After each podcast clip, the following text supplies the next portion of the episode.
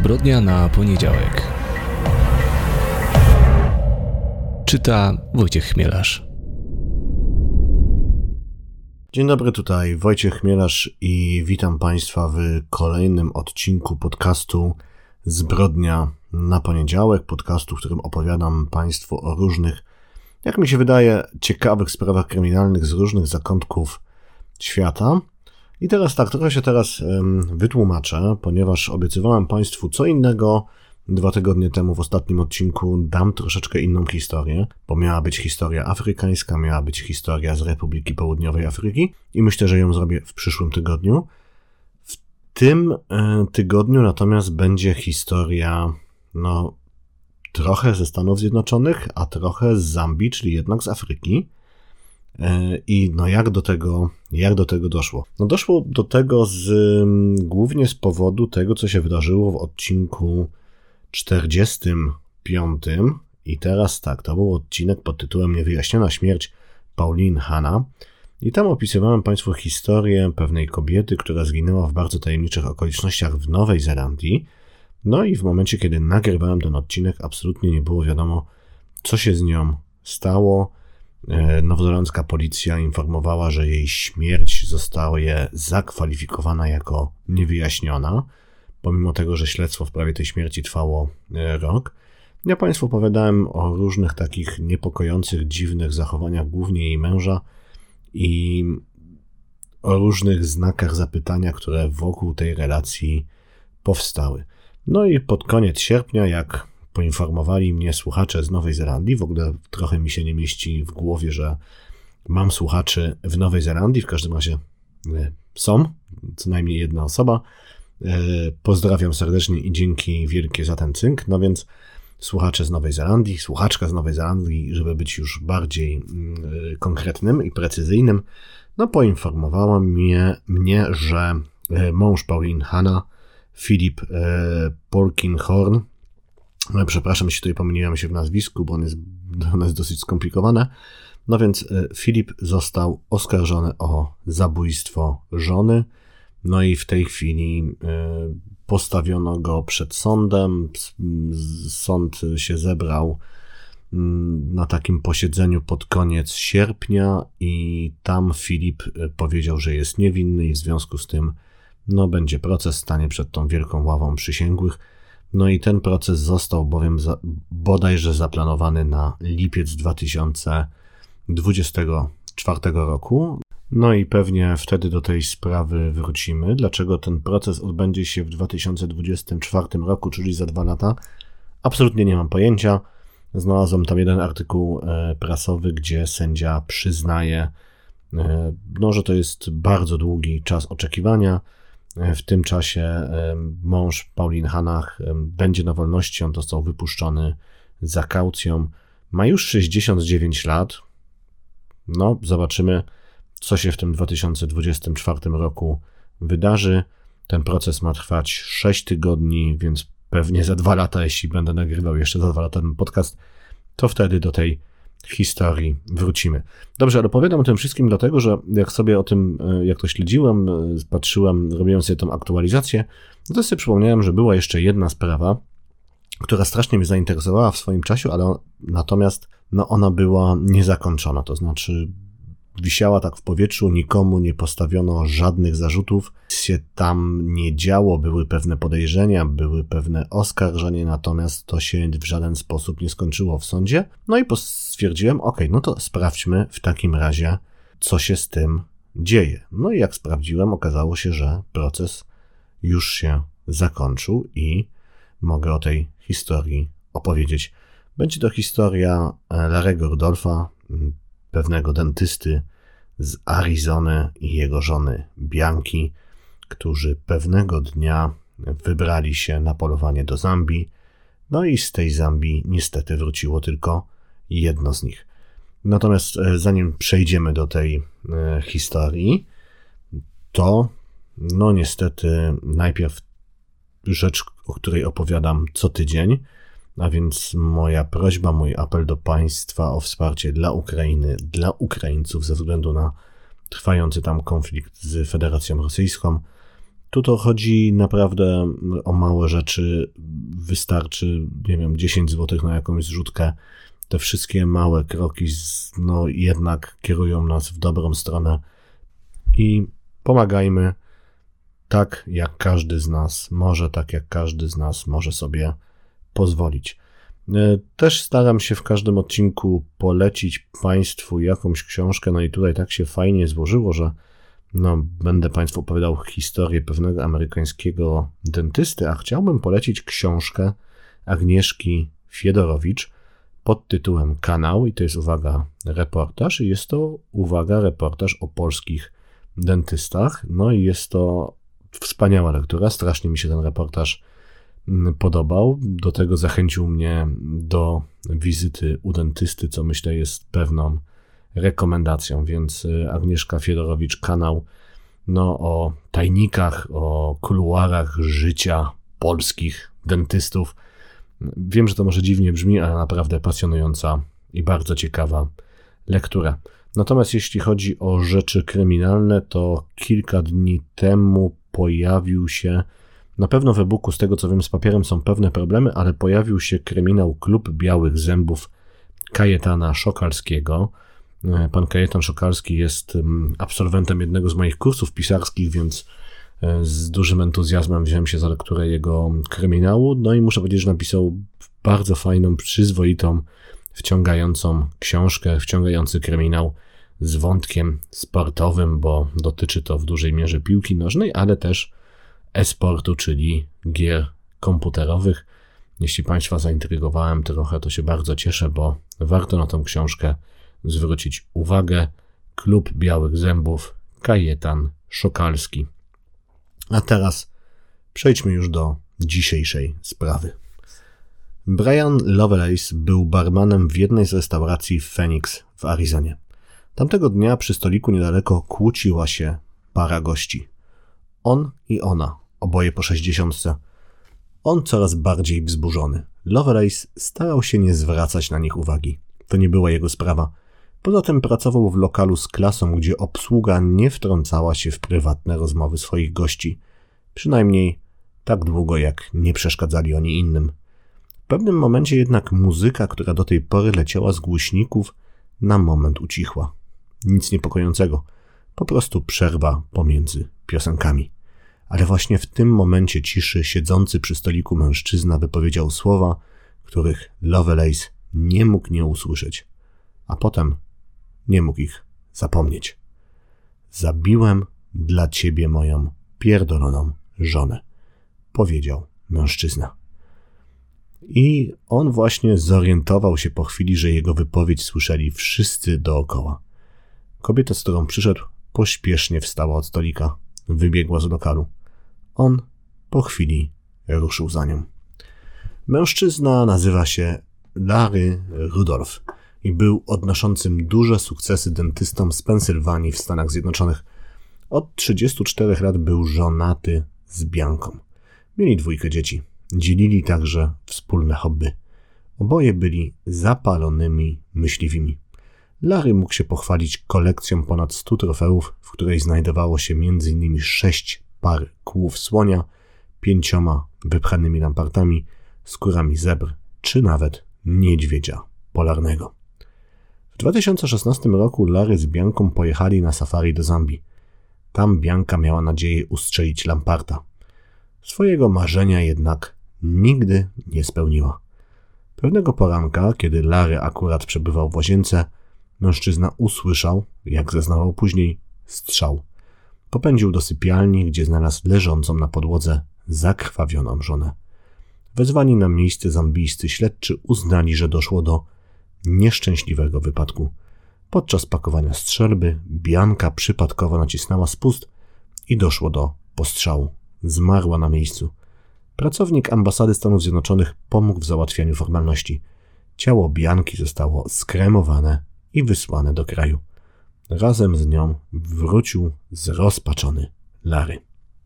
I pewnie w tym momencie ta historia mogłaby się skończyć, gdyby nie pewien przyjaciel Bianki, który uznał, że w całej tej sprawie jest po prostu zbyt dużo znaków zapytania. Zawiadomił on FBI, czyli Federalne Biuro Śledcze. Zdziwił go przede wszystkim pośpiech, w jakim Larry skremował ciało żony. Zwraca on też uwagę, że według jego wiedzy Bianka jako katoliczka była przeciwna kremacji. I teraz tak, tutaj moja uwaga, żyjemy jednak w katolickim kraju. Wydaje mi się, że na temat wiary katolickiej trochę wiem. No i e, po raz pierwszy spotkałem się z no, taką opinią, że katolicy mają coś przeciwko kremacji, że to jest przeciwko ich wierze. Nie wiem, być może w Stanach Zjednoczonych jest troszeczkę inaczej, natomiast no, w dwóch artykułach na ten temat znalazła się ta informacja, że ona właśnie z powodów religijnych była przeciwna kremacji. No i jej mąż powinien o tym wiedzieć. Dlaczego w takim razie zdecydował się postąpić wbrew jej życzeniom? Przyjaciel wskazywał też na kolejne podejrzane zachowania Larego. Fakt, że tajemnicą Poliszynela było to, że od lat przebywał w nieformalnym związku z Lori Miniron, która zarządzała należącymi do niego klinikami stomatologicznymi, a także to, że natychmiast zaczął realizować milionowe polisy na życie swojej żony. Zachowanie Larego zwróciło też uwagę pracowników ambasady USA w Zambii. Jeden z nich stwierdził, że sprawy postępują zbyt szybko, jakby Laremu strasznie się śpieszyło. Dlatego ten pracownik zdecydował się odwiedzić dom pogrzebowy, gdzie znajdowało się ciało kobiety. Jeszcze przed kremacją zrobił jej zdjęcia, żeby udokumentować obrażenia. Kiedy Larry się o tym dowiedział, był podobno wściekły.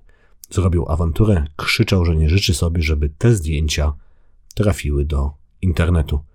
Zaskoczony pracownik ambasady odpowiedział mu, że przecież ambasada to nie TMZ, czyli jedna z amerykańskich stacji telewizyjnych, no która właśnie słynie z publikacji różnych skandalizujących treści. Dziwił również fakt, że Larry poinformował swoje dzieci o śmierci matki kilka dni po tym wydarzeniu. Wcześniej zdążył m.in. napisać o tym swojej kochance Lory Miliron. Śledztwo w tej sprawie trwało 5 lat. W tym czasie pojawiło się coraz więcej informacji, które obciążały Larego. Przede wszystkim fakt, że nie tylko on zdradzał swoją żonę, ale ona również jego. Równocześnie jednak, pomimo tego, że ich małżeństwo ewidentnie się nie układało, nie miał żadnych szans na rozwód. Według bliskich rodziny on nie chciał się rozwodzić z nią, bo wtedy straciłby większość należącego do nich wspólnego, szacowanego na około 10 milionów dolarów majątku. Z kolei ona nie chciała rozwodzić się z nim, bo nie pozwalała jej na to jej wiara. Lary miałby się więc znaleźć w pułapce bez wyjścia. Chciał być z Miniron, ale cena za spełnienie tego marzenia była po prostu zbyt wysoka. Zaczęły się pojawiać także wątpliwości odnośnie samych wydarzeń z Zambii. Wersja o przypadkowym postrzale miała się pojawić dopiero później. Początkowo Larry miał próbować przekonać wszystkich, także pracowników ambasady Stanów Zjednoczonych, że Bianka popełniła samobójstwo. Dlaczego jednak miałaby się zabijać? Co doprowadziłoby ją do takiego kroku? Nie potrafił powiedzieć. Jej bliscy także nie potrafili w żaden sposób, no jakby wymyśleć, dlaczego miałaby sobie odbierać życie. No i tutaj też przypomnijmy, że była katoliczką. Jeśli jako katoliczka miała jakieś wątpliwości odnośnie kremacji ciała, no to tym bardziej, jeśli jako katoliczka nie chciała się rozwodzić, no to tym bardziej jako katoliczka prawdopodobnie nie zdecydowałaby się na samobójstwo, bo to byłoby coś przeciwnego jej wierze. No więc Larry zaczął w pewnym momencie opowiadać wersję o wypadku, o przypadkowym wystrzale, no z którym nie było takich problemów. Ważne są także zeznania przewodnika Spencera Kakomy, który jako jeden z pierwszych pojawił się w chacie zajmowanej przez Rudolfów. Pobiegł tam, kiedy usłyszał strzał. Według zeznania Larego przebywał on w łazience, kiedy miało dojść do zdarzenia. Rozkładając bezradnie ręce na sali sądowej, przyznał, że zdarza mu się tam spędzić sporo czasu. Kiedy usłyszał wystrzał, wybiegł do sypialni w samym ręczniku.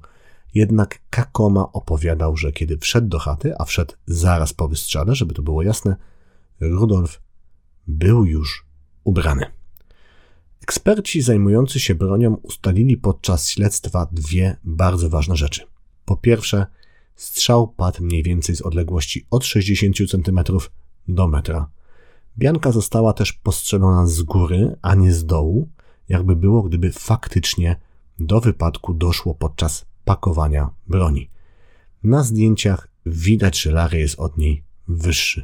Po drugie, według ekspertów nie było najmniejszych szans na to, żeby Bianka postrzeliła się w taki sposób, w jaki sugerował to jej mąż podczas pakowania broni do torby.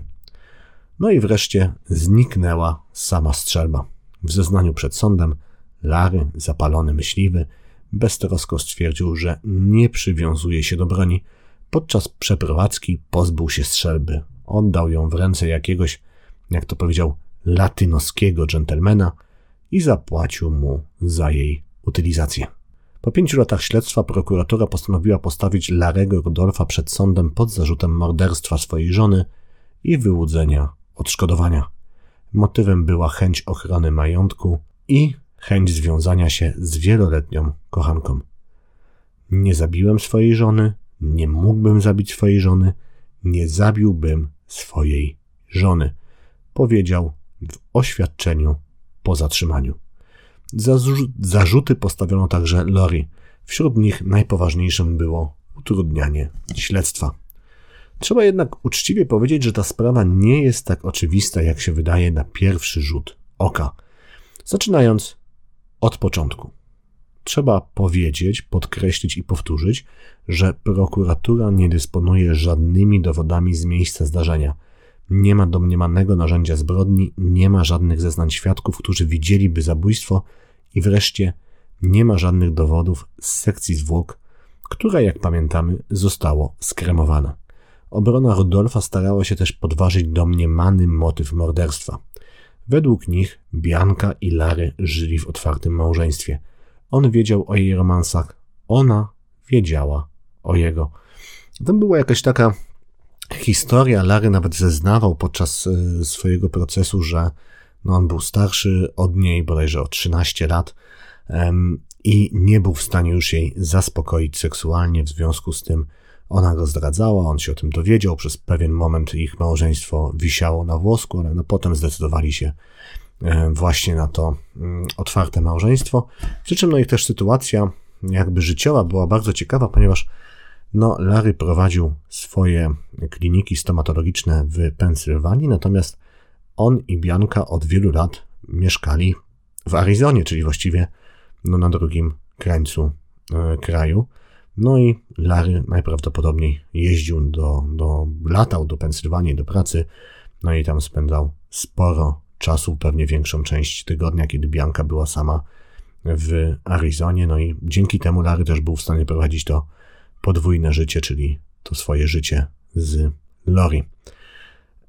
Więc tak miałaby się przedstawiać według adwokatów e, Larego ich sytuacja życiowa, ich sytuacja uczuciowa, otwarte małżeństwo, mm, które zostało podsumowane jako open marriage, tak otwarte małżeństwo don't ask, don't tell, czyli nie pytaj i nie mów, więc pomijali temat swoich wzajemnych e, zdrad, natomiast było na to wzajemne przyzwolenie. E, podważano także motyw finansowy, tak? Adwokaci wskazywali, że kilka lat wcześniej, no prawdopodobnie właśnie w związku z tymi zdradami Bianki, Larry i Bianka zawarli umowę na temat tego, jak miałby wyglądać ewentualny podział ich majątku. No i większość, około 80% tego majątku miało trafić do Larego, pozostała część i tak warta w chwili zawierania umowy około 2 milionów dolarów do Bianki. Natomiast pieniądze z ubezpieczenia, prawie 5 milionów dolarów, ubezpieczenia na życie Bianki, miały według Larego trafić na fundusz powierniczy i zostaną przekazane dzieciom Larego i Bianki. No i właśnie tutaj jeszcze takie dwie uwagi. No więc po pierwsze, co myślę jest dosyć istotne, e, dzieci Larego i Bianki wierzą ojcu i są przekonane, że doszło do nieszczęśliwego wypadku.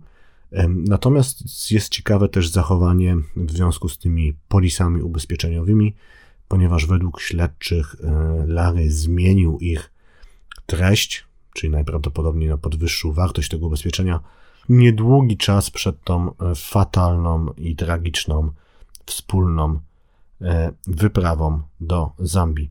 Dobrze, dlaczego Larry tak długo wstrzymywał się przed powiadomieniem dzieci o śmierci ich matki? No i on tutaj tłumaczył, że bardzo mu zależało na tym, żeby mógł im to powiedzieć osobiście, w sensie, żeby być w tym samym pomieszczeniu, w którym znajdowały się one. Jak mówił, zależało mu na tym, żeby móc po wszystkim ich przytulić, mm, no żeby mogli być e, razem. No z tego powodu wściekał się no nie tylko na tą e, ambasadę USA, wściekał się też na zambijskie media, bo w jakimś zambijskim dzienniku pojawił się artykuł na temat e, śmierci Bianki, bo on był przerażony, bał się, że ta informacja przez ten artykuł, w związku z tym artykułem, dotrze do jego dzieci, zanim dojdzie, zanim on wróci do Stanów Zjednoczonych. Tłumaczył, że zdecydował się na kremację ponieważ tak było łatwiej.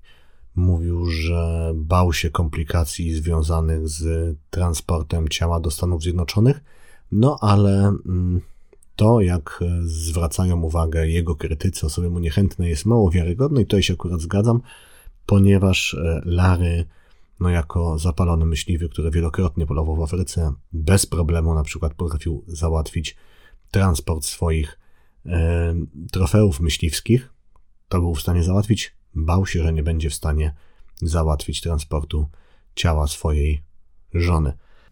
Dobrze, przechodzimy teraz do mm, kolejnej kwestii, czyli do badania biegłych od broni palnej. No i ono zostało przynajmniej częściowo podważone. Adwokaci Larego e, Rudolfa nie byli w stanie nic e, zrobić z tym faktem, że według biegłych strzał musiał paść z odległości no, od 60 cm do metra.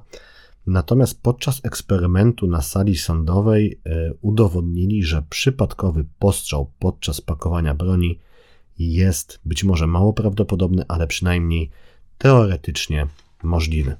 No i wreszcie dochodzimy do tego jakby najbardziej e, spektakularnego dowodu na winę e, Larego Rudolfa, czyli do zeznania barmana, barmana Briana Lovelace'a. No i tutaj trzeba powiedzieć, że jak się czyta o tej sprawie i czyta się w ogóle o tym, co z tym wszystkim zrobił Brian Lovelace, no to sprawia on wrażenie bardzo uczciwego i rzetelnego świadka. Przez długi czas traktował on całą sytuację jako swojego rodzaju towarzyską anegdotę bez żadnego znaczenia. Opowiedział o niej jednemu ze swoich przyjaciół, no i ten przyjaciel, który jest fanem szeroko pojętego true crime, skojarzył, że może chodzić o Rudolfa i zawiadomił FBI. Lovelace nie chciał zeznawać w tej sprawie, uważał, że to nie jest jego sprawa, nie ma najmniejszego powodu, żeby się w to wszystko mieszał. Równocześnie jednak nie zamierzał okłamywać agentów federalnych, no i kiedy do niego przyszli, opowiedział im całą sytuację tak, jak ją zapamiętał. Przez moment wydawało mu się, że na tym się mm, skończy. On sam opowiadał w prasie, że ci agenci FBI wydawali się być no tak słabo zainteresowani jego historią, dlatego zdziwił się, kiedy został wezwany na salę sądową. Tam był najpierw przesłuchiwany przez prokuratora, no, dla którego to, to zeznanie tego barmana było takim przyznaniem się mimowolnym do winy Larego e, Rudolfa do winy. Tak, bo on to tylko miał użyć do tego stwierdzenia, że dla ciebie zabiłam e, swoją żonę jako argument w kłótni, na argument, który właściwie zamyka każdą kłótnię, e, który pokazuje jego, jakby to głupio nie zabrzmiało, zaangażowanie i ile on poświęcił dla tego, dla tego związku. No, natomiast troszeczkę inne na ten temat zdanie mieli e, adwokaci Larego Rudolfa. No i kiedy Brian Lovelace stanął na miejscu dla świadków, Adwokat przekonywał go, że Brian Lovelace słyszał tylko fragment wypowiedzi. Umknął mu zagłuszany przez muzykę początek zdania, no i całe to zdanie miało brzmieć: Oni, czyli agenci FBI prowadzący śledztwo w sprawie śmierci Bianki e, Rudolf, twierdzą, że zabiłem dla ciebie moją pierdoloną żonę. No i adwokat Rudolfa zapytał e, Lovelace'a, czy gdyby tak było, gdyby tak wyglądała ta sytuacja, czy to by go zaskoczyło. Czy by mnie to zaskoczyło? Powtórzył pytanie Lovelace i odpowiedział: Wszystko mnie zaskakuje. W sierpniu 2022 roku Larry Rudolph został uznany winnym zabójstwa swojej żony oraz wyłudzenia odszkodowania. Grozi mu kara dożywotniego więzienia. Lori została uznana winną zarzutowi pomocy przy dokonaniu zabójstwa e, już po e, dokonaniu zabójstwie, po dokonanym zabójstwie. Przepraszam, jeśli to się troszeczkę pokręciłem, natomiast chodzi o to, że ona jakby pomogła tuszować tą sprawę, e, a także krzywoprzysięstwa. W lutym 2023 roku oboje dowiedzą się, jaka dokładnie czeka ich kara. A więc e, znaczy chodzi o to, że w tym momencie sędzia nie wyznaczył im jeszcze kary, nie powiedział jaka będzie kara, natomiast e, ława przysięgłych uznała, że są winni. Lori Miniron jest przekonana, że i ona, i Larry są dyskryminowani. Szczególnie on. Bogaty, starszy, biały mężczyzna, zapalony, myśliwy. W rozmowie z magazynem Rolling Stone próbowała przekonać dziennikarza, że no właśnie, był on dyskryminowany na sali sądowej. Zazwyczaj dyskryminowani są biedni, powiedziała. To jakby odwrotna dyskryminacja. No i szczerze mówiąc, jakby to absurdalnie nie zabrzmiało, w jej słowach jest jakiś sens.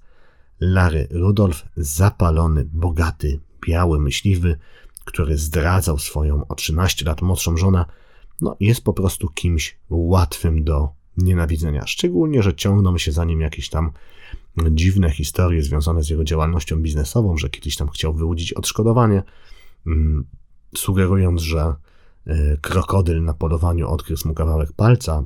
Są jakieś tam plotki na temat tego, że próbował oszukać swoich wspólników. No więc jest to ktoś, jak na kogo się patrzy, jak się poznaje jego historię, no to faktycznie łatwo o nim myśleć wszystko, co najgorsze. On się po prostu wpisuje w taki stereotyp, powiedziałbym, wręcz disneyowskiego złoczyńcy. Taka Cruella y, Demon, tak, tak się nazywała ta y, zła kobieta z, z, z Dalmatyńczyków, tylko że w wersji męskiej. No i w związku z tym jest to ktoś, w kogo winę łatwo uwierzyć. A proces przed ławą przysięgłych zawsze jest trochę spektaklem, gdzie adwokaci starają się zrobić wszystko, żebyśmy polubili oskarżonego, a prokuratorzy robią wszystko, żebyśmy go znienawidzili. No i tym razem górą byli ci drodzy. To była e, dzisiejsza sprawa afrykańsko-amerykańska. W przyszłym tygodniu no, jeśli nic innego nie wpadnie, nic ciekawszego nie wpadnie, to zabiorę Państwa do Republiki Południowo, Południowej Afryki, gdzie no, jest pewna niewiarygodna i bardzo zaskakująca e, historia, nietypowa e, także, a już się tak troszeczkę gryzę w język, przepraszam, bo bym chciał Państwu już opowiedzieć więcej, ale trochę nie chcę spoilerować, więc w przyszłym tygodniu Republika Południowej Afryki. Ze swojej strony raz jeszcze mogę tylko apelować: pomagajmy Ukrainie i Ukraińcom jak tylko y, możemy. To naprawdę nie musi być nic wielkiego. Wystarczą małe gesty, to się naprawdę liczy. No i jeśli mogę prosić, jeśli podobał się Państwu ten podcast, jeśli podobała się ta historia, jeśli podoba się to, co y, robię, to subskrybujcie, oceniajcie, komentujcie, dzielcie się tym podcastem. Ja za to będę bardzo serdecznie wdzięczny. A teraz życzę już udanej reszty tygodnia. To była Zbrodnia na poniedziałek. Wojciech Chmielarz. Pozdrawiam serdecznie.